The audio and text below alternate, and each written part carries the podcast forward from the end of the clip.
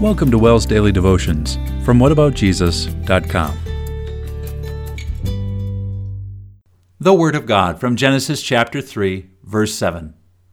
Then the eyes of both of them were opened, and they realized they were naked.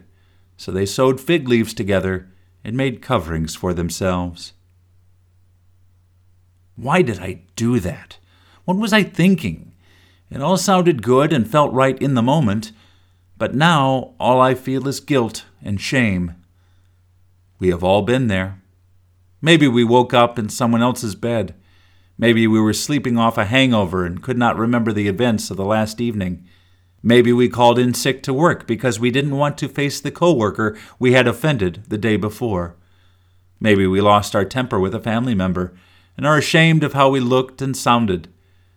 We all live with guilt and regret for our past behavior. God could never forgive us, right? Adam and Eve had to be thinking that as they fashioned for themselves the world's first clothing. What had they done? What were they thinking?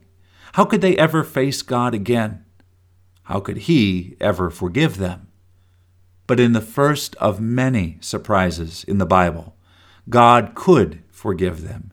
He did forgive even their sin that had such far reaching consequences and to prove that his forgiveness for them was more than just words, he sent his Son into the world to pay for their sin and ours. Jesus came and hung on the cross to pay for a world full of sin, guilt, and shame. He died for all of our sins. That's right, all of them, even the big ones, even the ones that were too terrible to be forgiven.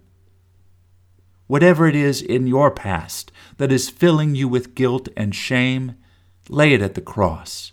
Confess it to Jesus and be assured that He has paid for it. Your guilt is gone and your sin washed away. In its place, Jesus gives you forgiveness and eternal life and invites you to live for Him. Dear Lord Jesus, thank you you have washed away my sin and paid for my guilt. Help me not to look backward, but to look forward in joy to the heaven you have won for me. Help me live for you today. Amen. Thank you for listening. For more devotions, go online to whataboutjesus.com, click on Worship, then click Daily Devotions. God bless your day.